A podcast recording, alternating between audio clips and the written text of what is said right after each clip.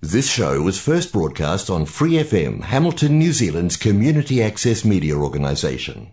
For more information on our lineup of shows and the role we play in the media, visit freefm.org.nz.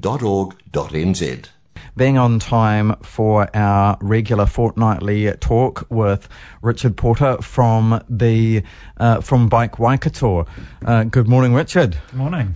Um, thanks very much for, for coming on in this uh, yeah dreary weather and uh, trying uh, morning starts. No, that's that's all right. It's uh, always challenging to get up in the morning with some children and get them off to school and kindy, but we've done it. Mm. And here we are. Absolutely, well done. Now, um, what's going on with Bike Waikato at the moment? You you were telling me um, as you came in that you've you're having some contact with uh, organisations uh, outside of Hamilton at the moment.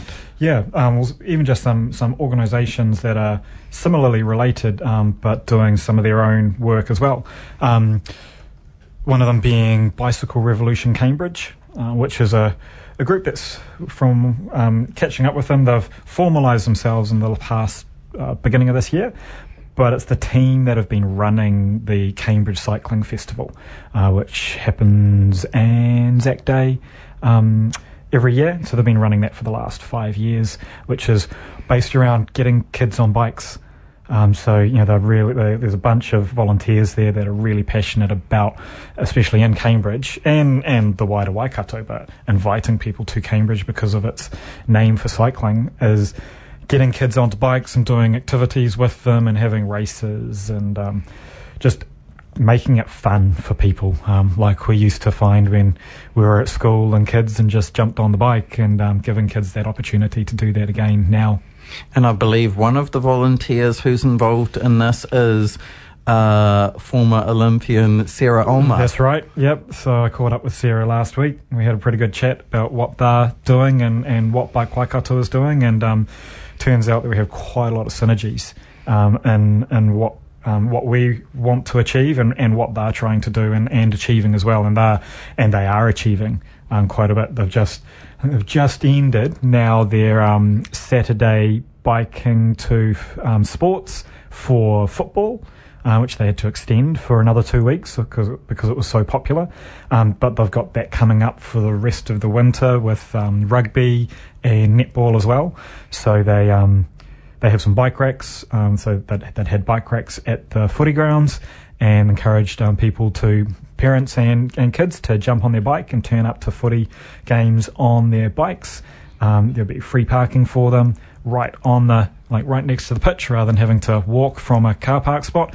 And um, there's the added bonus of a of a pot of hot chips um, once you got there as well to keep you warm. So and based on the fact that they had to extend it for, an, or they chose to extend it for another two weeks, it was pretty popular. Mm. Um, so it'll be mm. really interesting to see who else takes it up um, when they're playing rugby games and netball games as well. I suppose that would be increasing the visibility of cyclists and particularly uh, families cycling. That's right. Uh, in Cambridge, um, which is important to, you know, sort of show that, I guess, people. Uh, critics would think of the Lycra Brigade. That's right, and show that there's everyday people um, that want to just get out on a bike, and if they have a good enough reason um, and suitable, safe infrastructure to do that, then um, why not get out on a bike and leave the car at home for a day or half a day and um, get some extra exercise, get a warm up in before you start your game. Mm. Um, you know, all all those sorts of things. I remember seeing a um, a picture um, that somebody internationally had posted, and it was of a Dutch, famous Dutch footballer, and he was on his bike riding home from a championship winning game. it was it was just a casual ride home, but that's how he got to got to his game and how he got home from his game. And um, it was just the the normal way of doing things. There wasn't anything unusual about it. And I think that's one of the great things that Bicycle Revolution Cambridge is doing is they they recognise that jumping on a bike is is quite natural and normal for a lot of us. Um, and so it's about giving people that opportunity to do it and um, throughout the rest of the year, they've got quite a few um, other events and, and, rides going on as well. So they're not just focusing on that Cambridge Cycling Festival, they're continuing some of that momentum.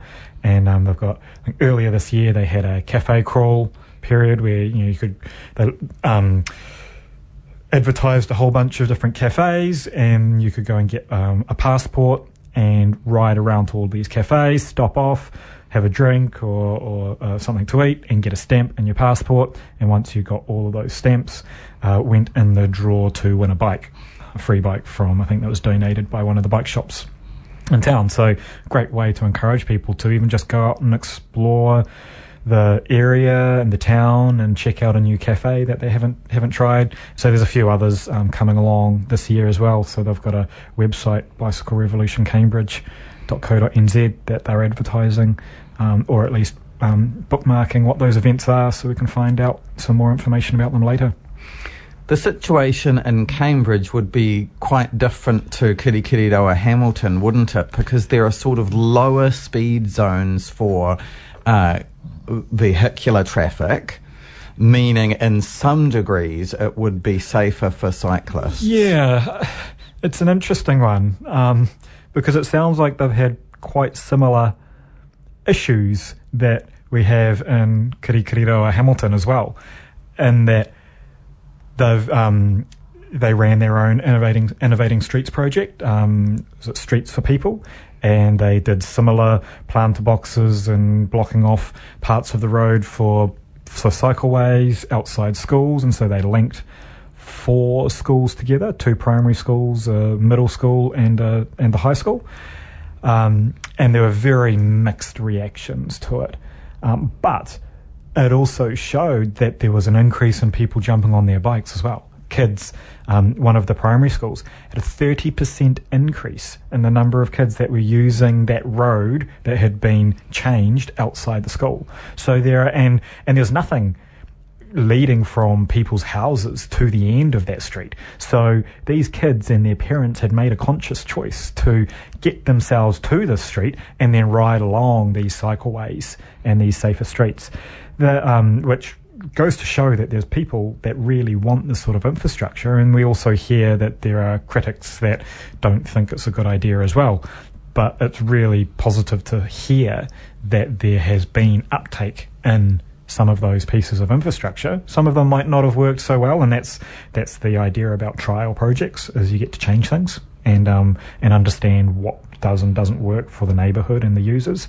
But I think um, Cambridge does have the benefit of um, slightly different layout as well than, than what Hamilton is is trying to work with, and the staff and the councillors in Cambridge are quite committed to making some change in transport and in mode shift, and so they've got an urban mobility business case that um, was consulted on during the long term plan process, which is going to is, is being adopted and they'll go to Waka Kotahi for subsidy funding for that, which will allow them to start rolling out more cycling infrastructure. And they've, they've already started um, Cambridge Road um, from the Victoria Street roundabout, um, so from the from the lake out towards the town belt, out on the way out towards the velodrome. Um, should be almost finished now. The first bi-directional cycleway in Cambridge. Mm. So you know they're they're ahead of the rest of us at the moment. Um, so they'll be they'll be ones to watch. And um, there's projects coming up between Te Awamutu and Pirongia as well, um, off-road cycleways to connect the two settlements. Um, and towns. So they're really thinking about what they can do for their community, which will be really great to see. There is recognition that Cambridge is really solidly growing as well, and that there are huge uh, infrastructural advancements that need to be made to actually uh, accommodate that, accommodate the growth. And uh, yeah, I know the um, uh, transport, both the roading, roading and active transport um, uh, divisions of Waipa District Council are giving a lot of consideration um, to that, and things like bus routes as yes. well. There have been experiments with with different bus routes around town, or yep. um, uh, uh that hasn't even been part of the Streets for People uh, program. Like Waipa was in fact on that already. They they were. A bit of background, being a um, civil engineer previously, um, I, I was doing some work for Waipa as well in, in similar areas. And yes, that's right. There's a lot of development happening, um, a lot of growth cell areas earmarked for both um, Cambridge and Te Awamutu and the and all of the smaller um, villages um, in the district as well. And so they're recognizing that with all these extra people, they've got to think about how those people are going to get around. And a lot of the um, the work that is being done now in those developments is leading towards multimodal transport, not just building roads that people need to jump into their cars to get around, which is real, which is where that um, Cambridge Road um, cycleway comes in as well. Um, there's there's all that development happening out on Hamilton Road, Cambridge Road towards the velodrome, and the idea is if they can get that infrastructure in first, that way they can encourage people to jump on a bike um, maybe not all the time, but every now and again, jump on a bike and ease the congestion, ease the traffic noise, um, be able to adopt lower speeds in the town, which will make it much more appealing to people. Just walking around, sitting down, having a chat with somebody, jumping on a bike, even, I suppose, one day they'll probably end up having e-scooters as well. Um, you never know. Because mm, they're, they're, they are considering that and they have yeah. been in discussions. And um, of course, one of the biggest um, bugbears of Cambridge is that you can't bridle your horse up or park your car immediately outside yes. your favourite fish and chip shop anymore. Um, but, you know, I mean, uh, imagine if more people were cycling um, instead right. of driving in to pick up. Um, pick up something from a, a corner shop. Exactly. If you were cycling. Staying staying local. Um, you know, we, we talk about the fact that one car park space can fit anywhere between six and ten bicycles, and um, there's been some some great research done. Um, some the closest local stuff is in Melbourne, talking about a vehicle occupant, so a driver, might generate, say, about $26 an hour in revenue um, for businesses in the vicinity. A person on a bike will generate maybe about 16 15 $16 an hour.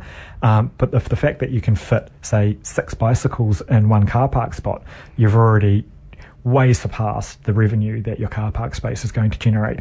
Um, so it's encouraging and, and having that conversation with business owners and people in the community that are that you say are, are critics towards um, bikes um, and bike parking and wanting to have that car park space at every opportunity that they need it um, and talking to them about well there's actually alternatives. And if we think about it we can probably get more people into town um, by splitting the difference and um, and sharing the modes because we, we understand that there's there's definitely people that need to use a car that there's a certain time that you just can't do everything on a bike um, and so we're not we're not saying to people that the cars are the worst thing out there it's just the fact that so many people seem to be using a car to transport one person and a bicycle is a great tool to do that Richard Porter from Bike Waikato, thanks so much as always for coming on the free breakfast. Thank you. Thanks for listening to this Free FM podcast. If you want to hear more content like this, you can support Free FM via Patreon. Head to patreon.com slash freefm89 to find out more.